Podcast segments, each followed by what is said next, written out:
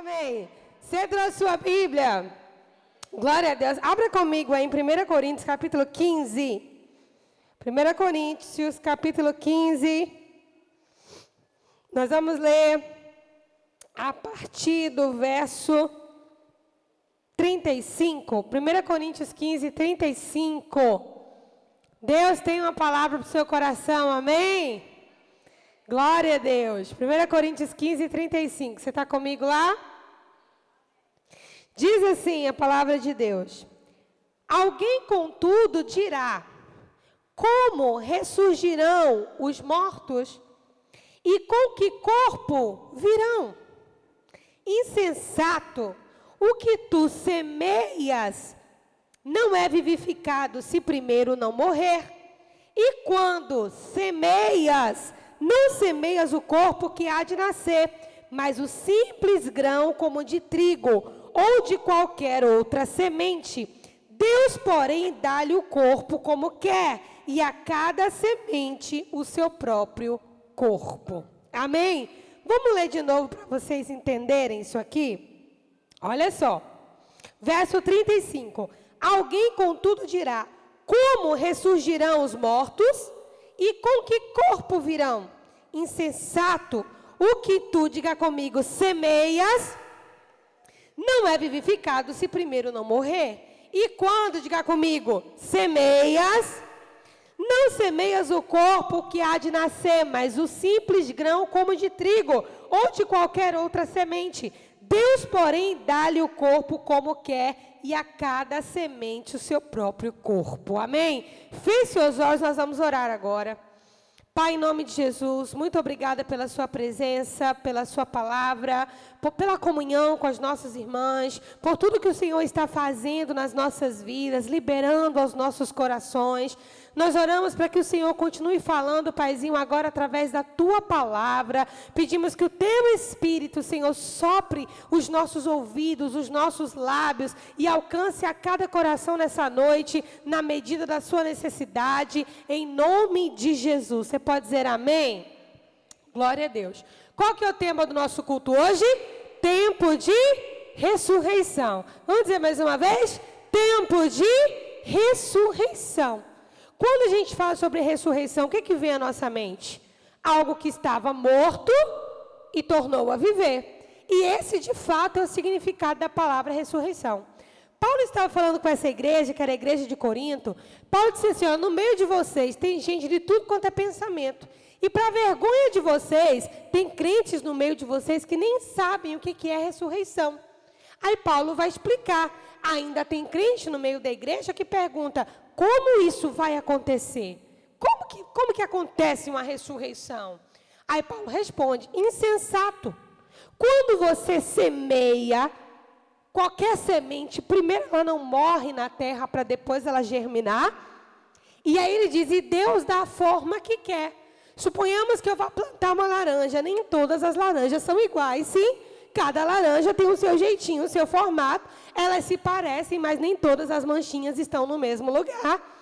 E Paulo explica: Deus dá a forma que quer, mas primeiro aquela semente morre. E Paulo diz a mesma coisa com o nosso corpo. O nosso corpo ele vai ser semeado na terra e Deus dará um novo corpo. Agora pule comigo para o verso 45 que diz assim: Assim também está escrito: o primeiro homem, Adão, foi feito alma vivente, o último Adão, espírito vivificante. Leia mais uma vez: o primeiro Adão foi feito alma vivente, e o último Adão, espírito vivificante. Vocês lembram lá em Gênesis, quando fala da criação do homem, que diz: E formou o Senhor o homem do pó da terra, não foi assim? E soprou-lhe nas suas narinas o fôlego da vida, e Adão se tornou o quê? Alma vivente. O segundo Adão, o último Adão que ele se refere aqui, é Jesus Cristo. Ele não diz que Jesus foi feito alma vivente, como se Deus tivesse soprado nas suas narinas, como ele fez com Adão. Ele diz assim: o último Adão foi feito espírito vivificante, ou seja, é ele quem sopra e torna as almas viventes. E esse Jesus Cristo, que é o Espírito vivificante, ele habita dentro de mim e dentro de você. E é por essa razão que um crente que anda em comunhão com Deus, independente das circunstâncias que ele esteja envolvido, ela esteja envolvida, o que precisa sair da boca são palavras de vida. Porque o espírito de vida está dentro de mim, está dentro de você. Abra seu ouvido e escute isso aqui. A Bíblia diz em Eclesiastes 3 que há tempo para todas as coisas.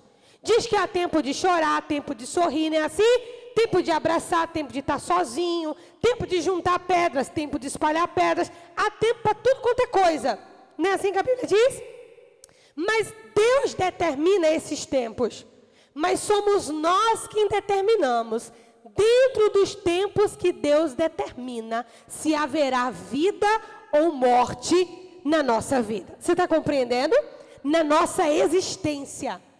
Você pode estar vivendo, por exemplo, um tempo de chorar, mas não significa que esse tempo de chorar não pode ser um tempo de ressurreição. Deus determinou o tempo de chorar, mas não significa que esse tempo de chorar não possa ser um tempo de ressurreição na sua vida, porque o Espírito vivificante preencheu a minha e a sua vida. Se vocês não observaram, quando eu pedi para vocês repetirem, quando se semeia, na terra. E agora não vou falar de dízimos e ofertas, mas a grande maioria das pessoas, quando são abordadas sobre uma área de ressurreição que elas gostariam na vida, elas vão falar sobre algo que elas perderam. Se você for falar com um empresário que faliu, não é? Empresário que faliu, do que que você gostaria que Jesus ressuscitasse na tua vida? Ele minha empresa falida, não é assim? Se você for falar com uma dona de casa que perdeu os seus eletrodomésticos, o que, que, ela gostaria? Desse suporte que ela perdeu. Se você for falar com uma mãe que perdeu um filho, o que, que ela vai querer? O filho de volta. Se você for falar com alguém que perdeu um casamento, o que, que a pessoa vai querer? O casamento de volta. Tudo aquilo que nós queremos que Deus ressuscite, significa que nós perdemos. Ok, gente? Estão comigo até aqui? Mas isso se torna um tempo aberto nas nossas vidas de luto ou um tempo de ressurreição. Depende se nós decidimos semear em Deus, semear em Deus, entregar a Deus. Você empresária falida, você pode ser a empresária que faliu ou a empresária que colocou e semeou a empresa em Deus porque entendeu que era o tempo de fechar. Você que perdeu um casamento, que você não tem mais como reconstruir esse casamento. Você colocou esse casamento em Deus. Tudo aquilo que nós não semeamos em Deus se torna um luto perpétuo que nós caminhamos o resto da vida carregando. Você vai passar os anos da sua vida e você vai dizer: Eu perdi meu casamento, minha empresa faliu, perdi meus eletrodomésticos, perdi um filho, perdi essa e essa oportunidade, perdi aquela oportunidade, aquela porta que se abriu para mim. Na minha adolescência eu deveria ter feito essa escolha, na minha juventude eu deveria ter feito essa escolha. Eu perdi isso, eu perdi aquilo, eu perdi dinheiro, perdi investimento, perdi amigos, perdi meus pais, perdi meus filhos. E esse perder, perder, perder, perder, perder quando nós não entendemos, Jesus não ressuscita aquilo que perdemos, Jesus ressuscita aquilo que nós semeamos, mas Deus dá a forma que Ele quer. Amém? E eu vou dizer mais uma vez: Jesus não ressuscita aquilo que nós perdemos, Jesus ressuscita aquilo que nós o quê? Semeamos. Mas Ele dá a forma que quer. E eu sei que aqui existem várias pessoas Aqui nós temos várias situações que foram perdidas: causas na justiça, casamentos, empresas, negócios, sonhos, etc. E se você ficar com esse, eu perdi essa oportunidade, eu perdi esse casamento, eu perdi esse concurso, eu perdi essa prova, eu perdi esse corpo, eu perdi esse emprego. Eu, irmão, se você ficar nesse perdi, perdi, perdi, Deus não vai ressuscitar aquilo que foi perdido. Deus só ressuscita aquilo que foi semeado.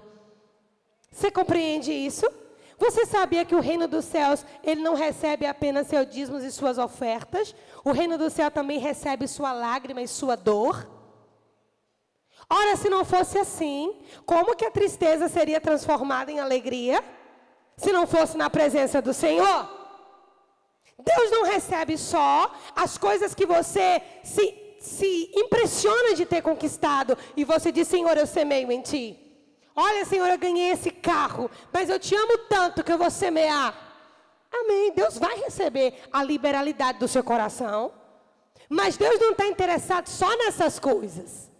Deus também está interessado naquelas coisas que ninguém mais está.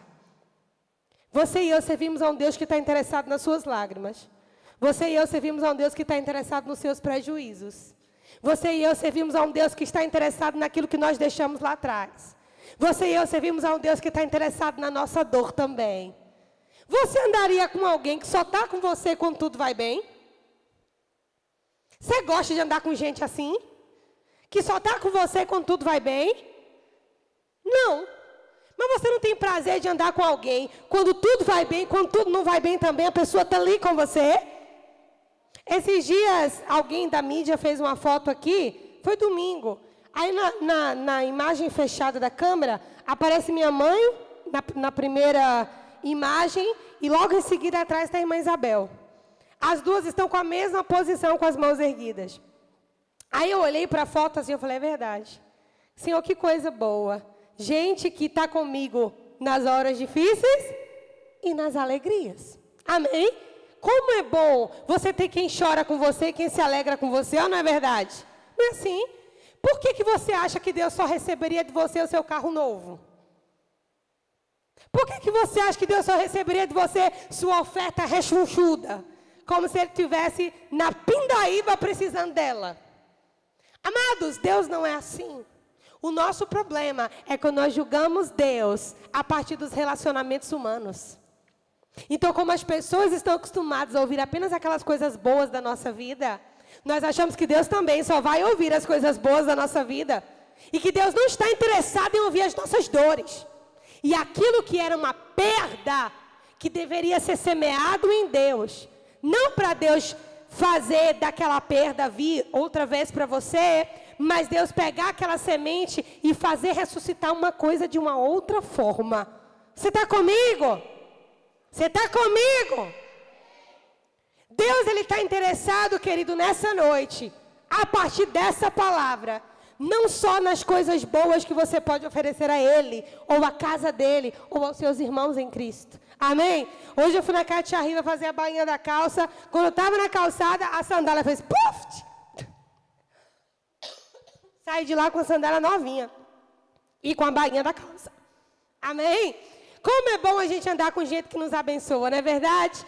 Mas Deus, ele não, ele não anda com a gente só porque a gente fica abençoando o reino dele, irmãos. Amém? Deus nos recebe com a sandália quebrada, com a roupa furada, amém? Deus ouve aquela ladainha, que todo mundo diz que ladainha. Deus escuta a sua ladainha, irmão, e Ele tem paciência com sua ladainha. Amém? Deus tem paciência com sua ladainha. Deus não está tá irritado, esperando que você entregue a Ele sua melhor performance, não. E é essa a razão que muitos de nós, Mateus, não experimentamos períodos de ressurreição na nossa vida. Porque nós não deixamos Deus da forma que Ele quer. Nós só queremos aquilo desse jeito. E como você só quer aquilo daquele jeito, você prefere perder a semear. O reino de Deus é dividido em dois grupos: aqueles que perdem e aqueles que semeiam. Eu semeei todas as minhas dores no altar. Todas elas. Eu semeei todas as minhas lágrimas no altar.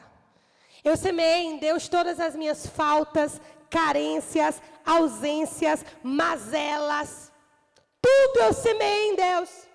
Por isso eu me considero alguém preenchido. Mesmo que as coisas do lado de fora me faltem. Se não fosse Lina hoje, quase me obrigando a ir comprar uma roupa para eu usar hoje, eu ia ver uma no guarda-roupa lá de 1900 e bolinha.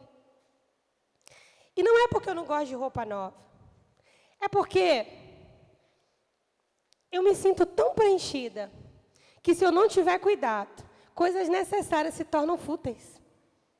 Eu já fui alguém descontrolada, compulsiva. Eu já fui alguém que funcionava a partir de aparências. Eu já fui alguém assim. Querido, mas quando a vida de Deus te preenche, você está pouco se lixando para o que vão pensar de você. né? A gente está pouco se lixando. Irmão, você está tão preenchido que o diabo pinta o cenário que for. Você olha assim e segue o fluxo, amém? Por quê? Você está preenchido em Deus, amado. Você está preenchido no Senhor. Hoje o louvor, Márcio não conseguiu chegar, Lucas não conseguiu chegar. Falei para o irmão, vai, vai eu. A corda do violão pocou agora. Falei, pof! Digo, pronto, nem o violão, nem o músico, mas tem a voz. Amém. Você precisa aprender a dar graças. Você precisa celebrar em toda e em qualquer circunstância. Você precisa ter um espírito de ressurreição andando, funcionando dentro de você. Mas só consegue fazer isso quem semeia. Já experimentou semear a sua razão? Já experimentou semear aquela situação que você está certo? O apóstolo Paulo, escrevendo aos Coríntios, ele dá um show nisso.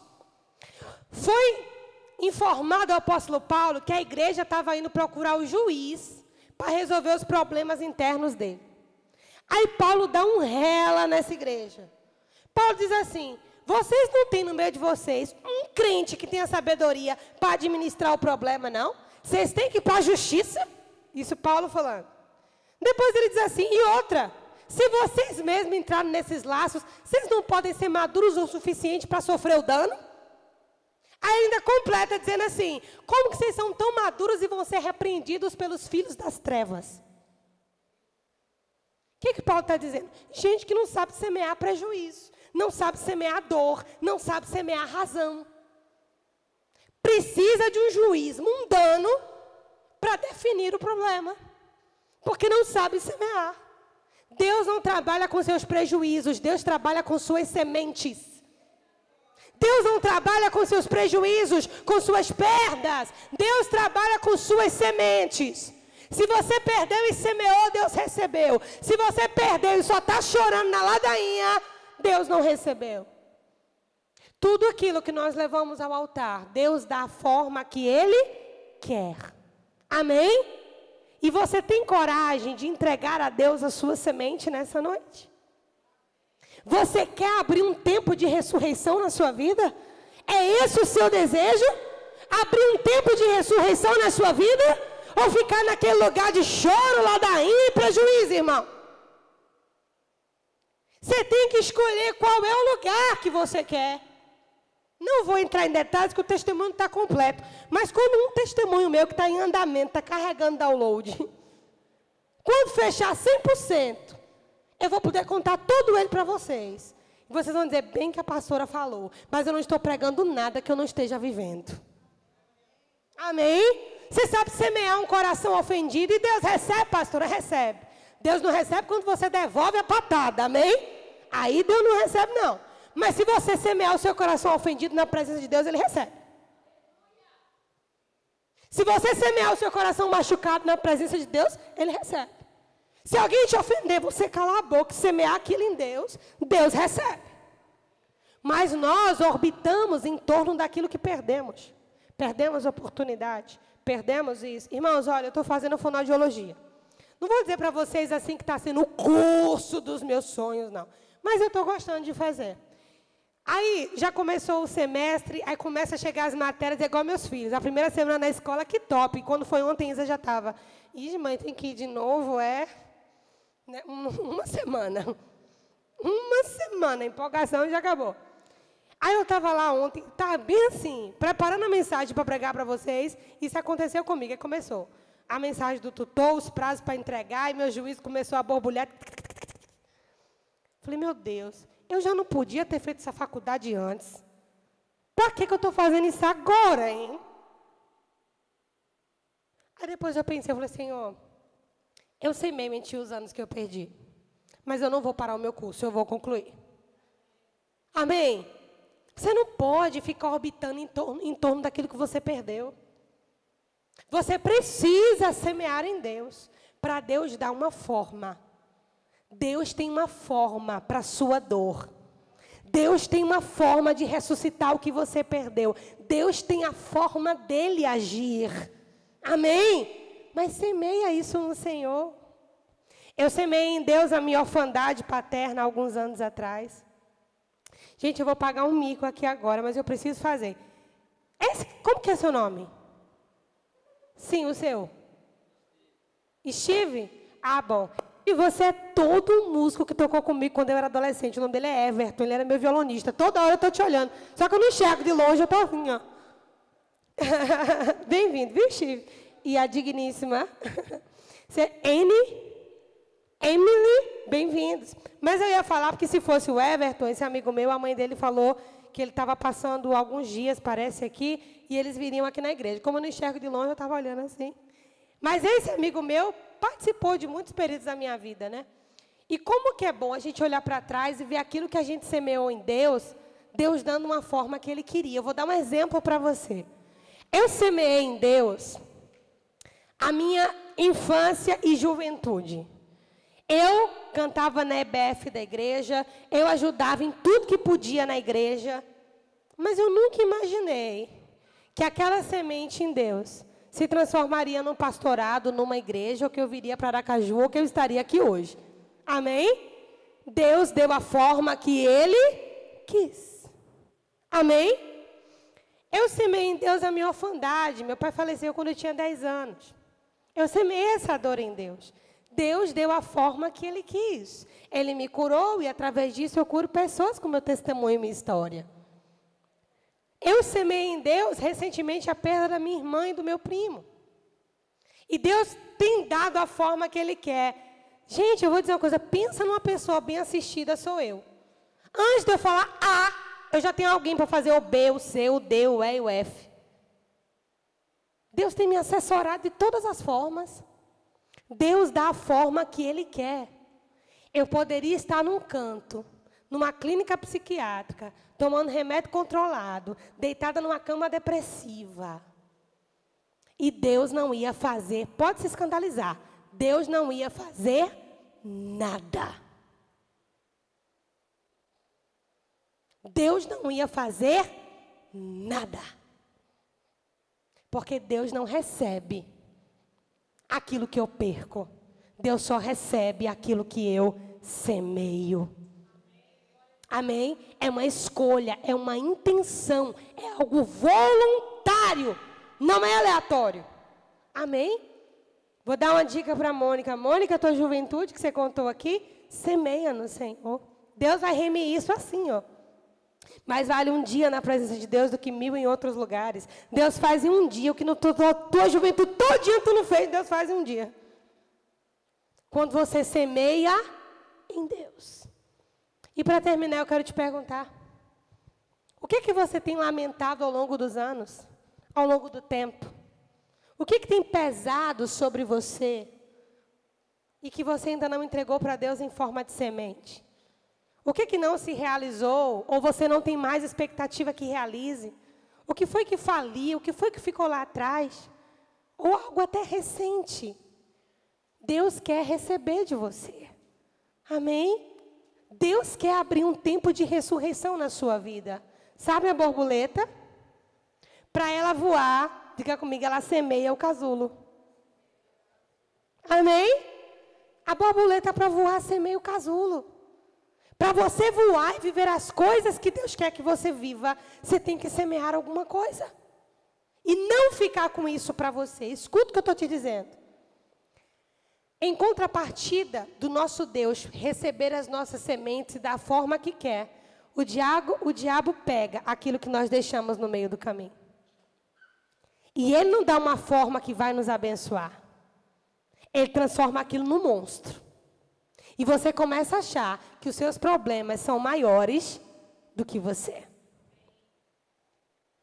Aquilo que vai ficando no caminho, Satanás pega também. Só que ele não vai dar uma forma bonita para abençoar a sua vida. Ele vai fazer daquilo um monstro. E você vai começar a olhar para a sua vida e tudo é maior do que você. Aí vem a timidez, a inferioridade, a falta de fé, a dúvida, tudo aquilo que é maior do que você. Mas na verdade, diga comigo, é só uma projeção do diabo. Diga assim: a semente ainda é minha. Eu ainda posso pegar e colocar no terreno certo. E aí aquilo que te assombrava não te assombrará outra vez. Nunca mais. E aquilo que te machucava, te fazia doer, te pisava, te humilhava. Fez isso no passado, mas agora, no terreno certo, irmã Isabel, tudo é diferente. Diga comigo, no terreno certo, tudo é diferente. E eu quero que você peça a Deus o discernimento para você catar as coisas que você deixou pelo meio do caminho. Que Satanás projetou monstros enormes. Seus filhos pequenos fazem aquela. Meus filhos não fazem mais, não. Mas até um dia desses eles pediam para apagar a luz e eles ficarem assim na sombra. E fica aparecendo na, na parede vários animais grandes. Pronto, é isso que o diabo faz. Ele pega aquilo que você deixou e como você não está completamente na luz, ele faz uma sombra gigante para te intimidar. Aí parece que tudo que você perdeu, Deus não pode te dar algo melhor. Aí parece que tudo que você deixou de viver, Deus não pode corresponder e suprir agora.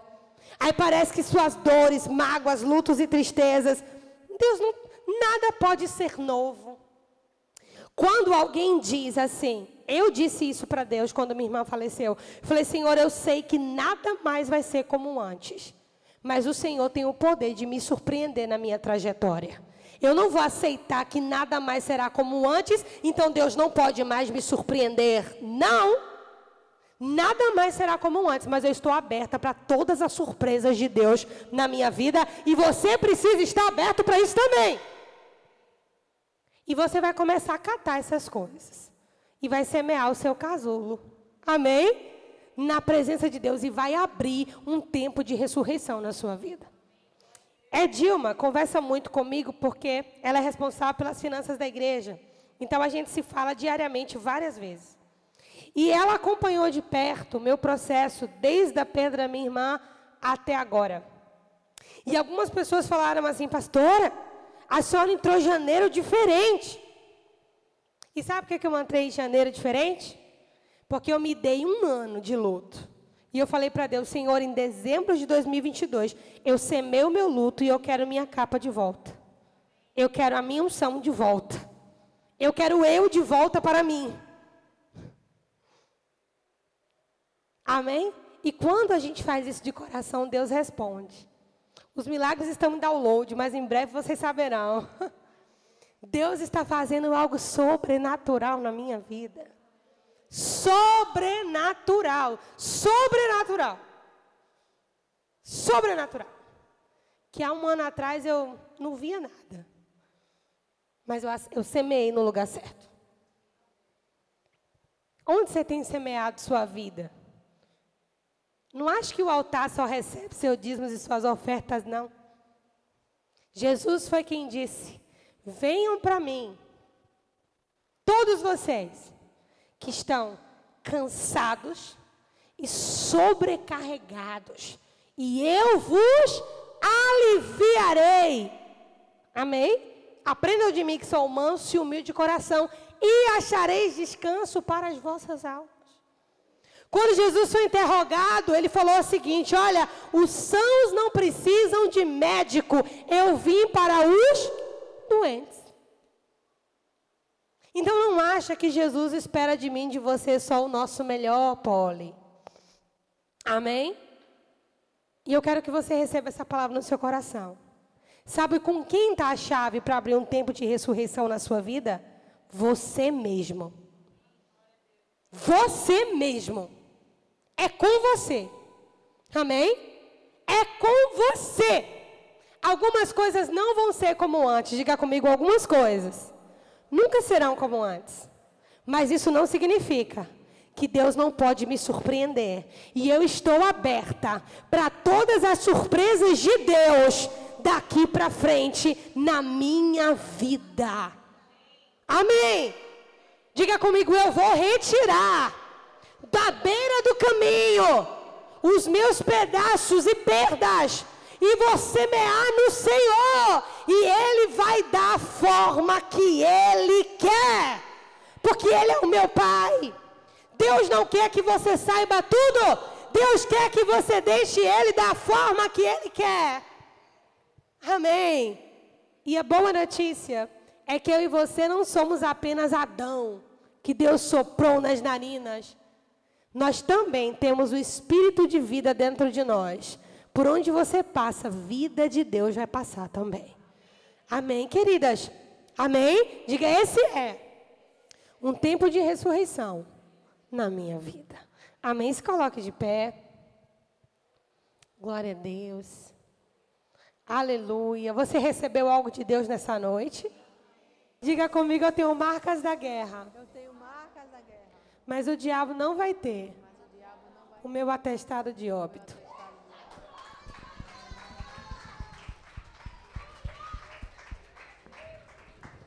E é isso que eu profetizo sobre a sua vida. Amém. Disseram que eu não ia cantar e eu canto. Disseram que eu não ia pregar e eu prego. Disseram que eu não ia pastorear, eu pastoreio. Disseram que eu não ia sobreviver ao que eu vivi alguns anos atrás, eu sobrevivi. Disseram que eu não ia sobreviver ao luto e eu sobrevivi. Quer saber? Eu e você, tudo podemos naquele que nos fortalece. Saia daqui debaixo de um espírito de vida. Tá vendo esse cenário aqui? As nossas meninas do STEF vão trazer para vocês umas plaquinhas. Vocês vão tirar umas fotos aqui. Tem essas frases que eu profetizei. Elas foram intencionais. Você vai tirar essa foto. Se não quiser postar, não posta, guarda para você. Mas se quiser fazer vergonha diabo, você vai tirar foto com as plaquinhas. Vai dizer, eu não sou mais refém. Vai marcar o arroba da igreja. E no próximo culto de mulheres, você vai trazer uma mulher que vai ressuscitar também.